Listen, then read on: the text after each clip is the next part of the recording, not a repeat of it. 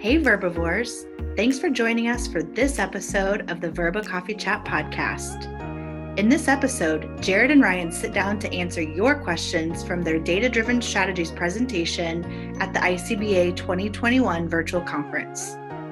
Hear how student purchasing trends have changed, inclusive access pricing versus opt out correlation, and the evolution equitable access will create for campus stores. Hey, Jared. Hello, Ryan. We're back. we hadn't produced ICBA content. Everyone can listen to us for just a little bit longer as we answer the questions that we did not answer from data driven strategies. So, thank you to all of you who listen to data driven strategies and all of you who are joining us uh, for this podcast.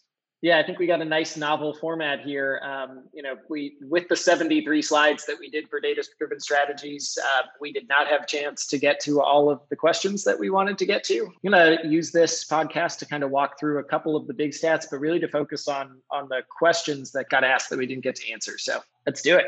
I think we're to start with our uh, Verba Compare student shopping data and trends kind of one of the big news items here was that new and digital were up in the middle of the pandemic and rental and used were down in the middle of the pandemic. We've been seeing this trend with used, especially over the last few years back in 2014, used was 46% of all units purchased through Compare. And it has been steadily declining every year since then, down to a record low of 25% this year. So really, you know, so much going into that from enforcement of third-party marketplaces and fake copies of things down to physical distribution just being difficult in the middle of the pandemic. The rental stuff was even crazier though. I mean, that's rental has been holding steady in the low 20% you know, basically also since 2014. But this year it kind of fell in half down to 12%. You know, I know that we've heard about stores just kind of killing their rental programs in the middle of the pandemic.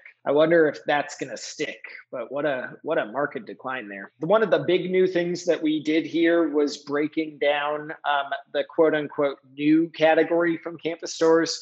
We've always said that that's a bit of a misnomer because we knew that there were things like printed access codes and bundled digital items um, in that new category rather than the pure digital category. But when we broke that down for the first time this year, we found that something like, what was it? It was 32% of all items that were in the new category were identifiably digital in some way, whether they were access codes, whether they were ebook bundles, etc. 52% of those items may have contained digital, but we didn't, we just couldn't identify it based on the title data.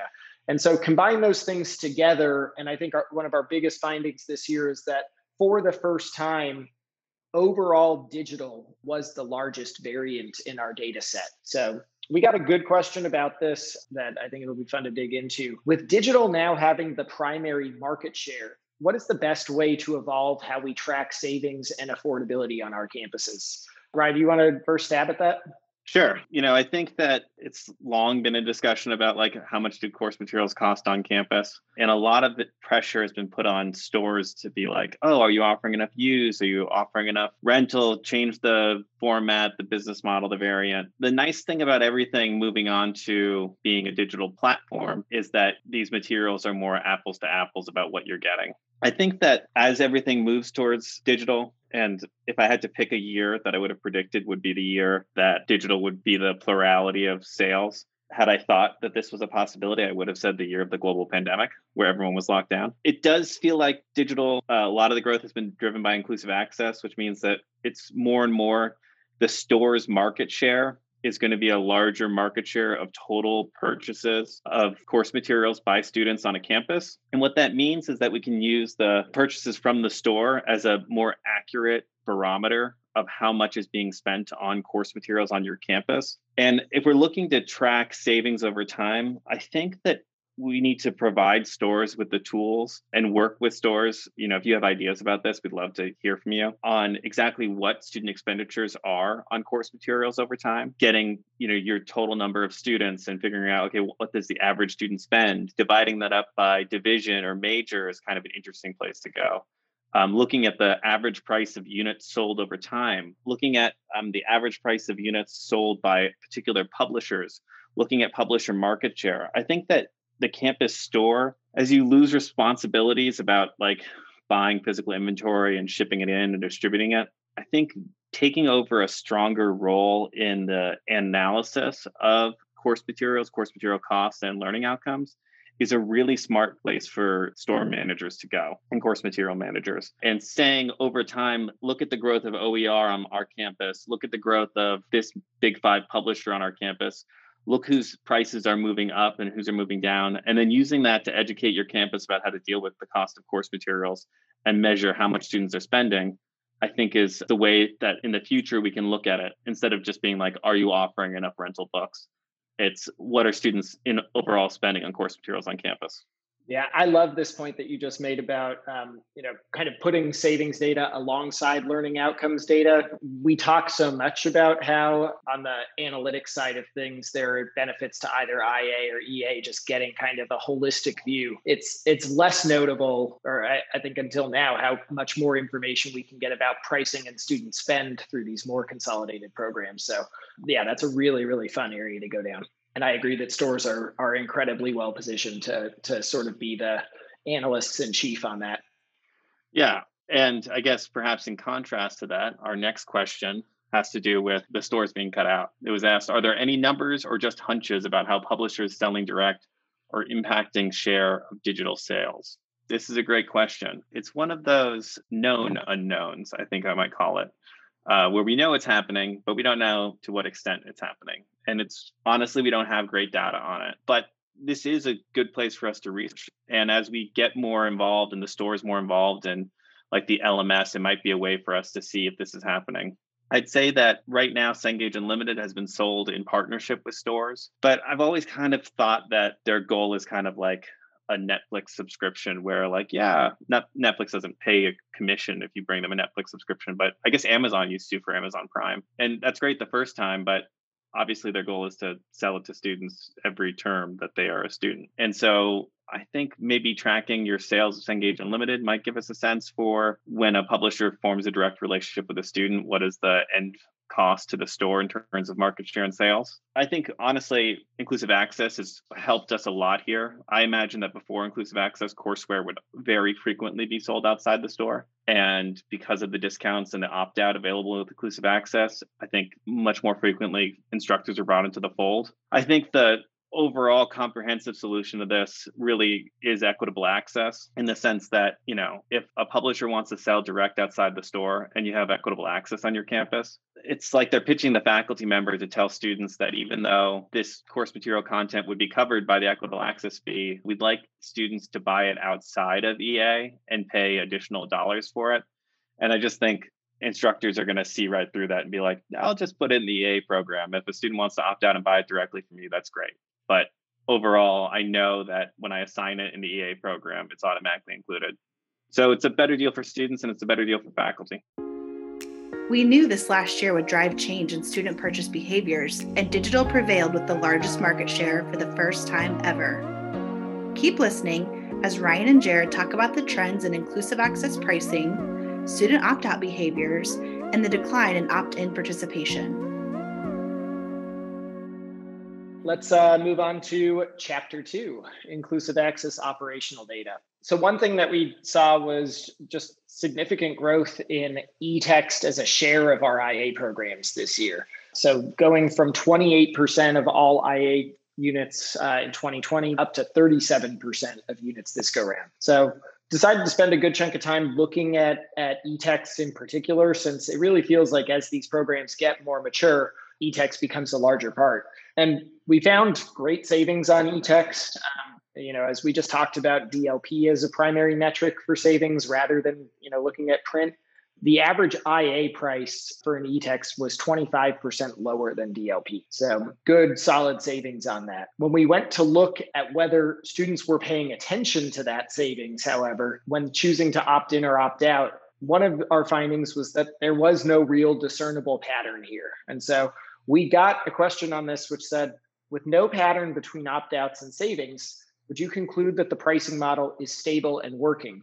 Presumably, if the pricing was higher, I think we would see a pattern of opt out based on price. And Ryan, I thought you had good insight into this. You want to you want to go for it? I think there are two points to this that kind of cut against one another. The first is this is right that if the savings weren't there, we would see higher opt out rates. And probably they're not just comparing it to the savings off DLP, but they're comparing it to the savings off of buying the book elsewhere in a print format there those savings are more dramatic. And they're thinking about the absolute price of the item not just its relative price. So you know does a $40 ebook pass muster for them? And it seems like it does. The second thing that, i think maybe cuts against this and suggests a certain amount of price insensitivity is just that they i think students really appreciate the convenience I think being a student, there's a lot going on. And I remember when I first like walked the stacks to find my books, I just wanted to make sure I got the right books. And that sounds like a not complicated thing. And it's maybe not, but it is like, I just want the book that's right for this class. Am I getting the right ones? Am I getting all of them? And this kind of solves any of that. As this chart shows, like there's savings off of DLP always in the inclusive access programs it's automatically in the LMS, automatically downloads to my phone, to my computer. I think that they really appreciate the convenience here. You know, one thing to support this is that we found that the biggest reason for the participants in the UC Davis Equitable Access Program that they cited in a survey this past fall was that even more than the price, they valued the convenience. They just loved that they had all their things. They didn't need to worry about it. And inclusive access does that on a, on a course level. Uh, I mean, I do think that it's an interesting area for future research just for us to look at absolute price and just see, you know, are students much more likely to opt out of a $200 book than a, than a $50 book, just knowing that they may not have that extra 150 bucks. But yeah, I, I thought it was encouraging that we saw that there's not really much of a relationship or price sensitivity kind of suggests that that the savings is is doing its work there. Speaking of surveys, Speaking uh, of surveys, there was a question about the survey that we offer to students when they opt out, where they select what uh, their reason for opting out. I think it's a radio bullet, so they have to choose one option. Already own has always been a pretty significant percentage of those opt outs. Jared, do you want to speak to what students are saying there and what we think they're saying? this go round especially um, already own was the single largest category on our on our opt out reason survey the question that we got asked was I've sometimes wondered that there are so many already own opt outs. I wonder if it's because they choose that to explain that they already purchased it elsewhere for the current term, different from already owned from previous semester. I think all we have to say there is that's an excellent point. That is uh, definitely something that is not clear in that language. So it would be very interesting to know something like purchased elsewhere this term versus I already had it, so didn't need to buy it again. Thank you. Can you speak to the continuation course functionality that we have? We do have functionality in the IA program to track when, let's say, you know, a full year bio course is using Campbell Bio for the entire year. We do have functionality that should prevent a student from having to opt out of purchasing it again in the in the second term. That feature gets used very extensively, especially at our largest programs that comprise, you know, so much of, you know, the overall volume here. Um, so uh, yeah, it's it's an interesting thing that already own kind of ends up being the largest thing in the context of that feature. I think largely doing the work that it's supposed to be doing. Our next question and had to do with opt-in programs. A very small portion of our programs. We had some data on this that looked at the opt-in rates for items, and we have seen that it has been declining year over year. So from 2018 to 2021, it went down from 61% to 35%. And that's in spite of the overall size of these programs growing. Now, it's still a very small portion of our overall inclusive access programs. In fact, I think a lot of people think of inclusive access as synonymous with opt out. So it's like inclusive about it. but as we've seen, based relative to itself, we've seen it growing year over year, but we've seen the rates declining. Jared, do you have any explanations for that?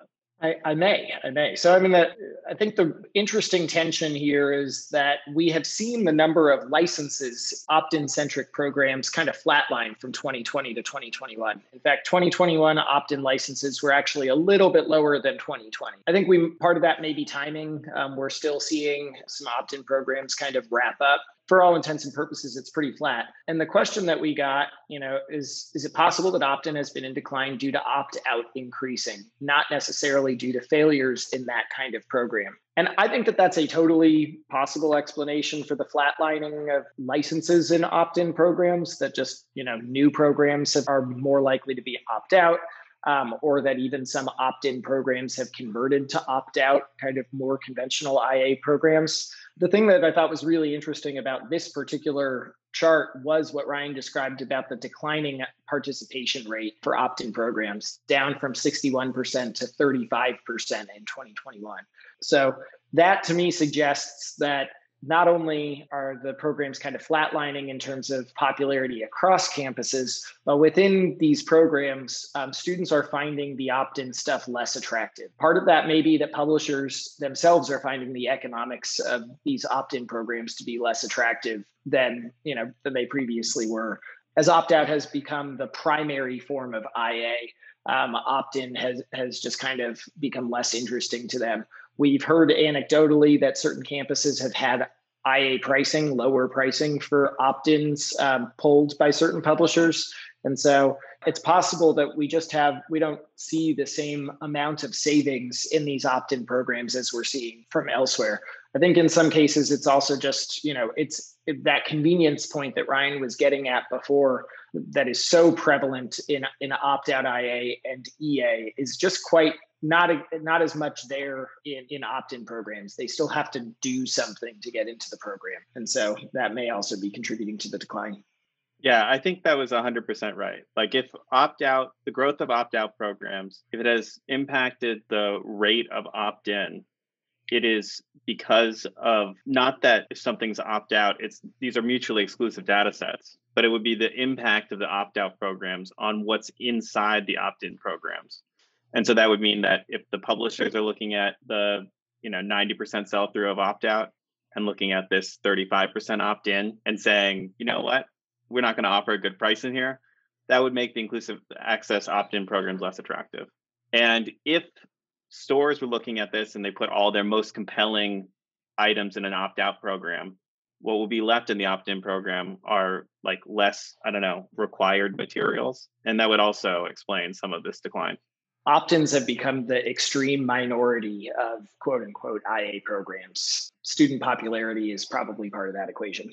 Yeah, do you have a guess on what the size of the number of licenses and opt-in programs is compared to opt-out plus opt-in? I would guess that opt-in licenses are probably less than 5% of the total IA licenses at this point. Price and convenience are driving students to digital with opt out inclusive access programs leading the way. Let's listen as Jared and Ryan talk about the evolution equitable access will have for the campus stores, students, and institutions.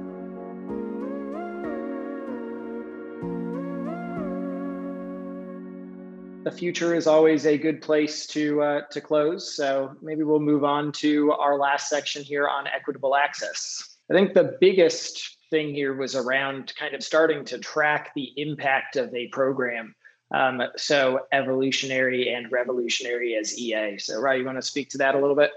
The question that came up was administrators were asking store managers, is IA or EA here to stay for a while, or are we going to see something new and revolutionary come out? And I think this kind of data that we found that in the equitable access program, students in it were 17% less likely to drop a course than students who opted out of it. Kind of suggests that this path forward is one that is much more steady state and future proof than anything else that we've come to. And it's because it will enhance the store's role within the academic institution and allow you to play a more advisory role on course materials. With equitable access, you're taking the entirety of the market share of your campus in order to leverage that buying power to reduce the cost to students. It puts a ceiling on that price so that no student, every student knows that they in no circumstance need to pay more than your $199 fee or whatever it ends up at to get all their required course materials. And that makes it easier for them to budget and it makes it easier for instructors to know when they're assigning materials that they don't need to worry about students not being able to afford the course. I think that as we continue to analyze what the academic impact of these programs can be and of certain materials, we can start to help the store to take on this strategic role, this advisory role. And we can start to look at things that I think institutions have often turned a blind eye to, just like acting like we don't know what textbooks cost. Like that's too hard and complicated, but we just estimate average based on I don't even know where they get those numbers. Sometimes they pick like 10 of the largest courses and they're like, what's the average textbook price here? Uh, multiply by four. And it's just not right. And so actually knowing that number with precision and then allowing us to take data on your campus and correlate it with retention rates, with grades, with demographic information. Are students without textbooks more likely to come from underprivileged groups? You know, how does how does class, how does financial aid status, how does uh, race and ethnicity, how does national origin impact these things? If we start to discover inequity here and we know the actual cost of attendance, I think that we may come to a point where institutions see the importance of actually like directly financing some of this. And we may see effectively course materials become part of tuition, which if it weren't for the fact that there were physical books in the past and you could keep it out of the cost of tuition and act like uh, your tuition rates weren't increasing by the you know $800 students are spending on textbooks I think it always would have been this way. And so I see this as like this type of service that you're offering your campus as a way to like permanently cement your role in course materials. And it's something that's, you know, it's friendly towards OER. If we see in the future things move towards like video or I don't know, virtual reality modules, if it has a price and it's required for a course, there's no reason why it can't be included in an equitable access program. I think that that's probably as good a place as any to call it a wrap. Yeah, thank you for joining us for the podcast. Thanks for joining us at ICBA. We love working with you guys. Let's uh, let's keep things rolling. Hope that next year we're all together um, wherever John Vivo tells us to go. Thanks for listening. Subscribe to the Verba Coffee Chat podcast on your favorite podcast platform so you get notified when a new episode is live.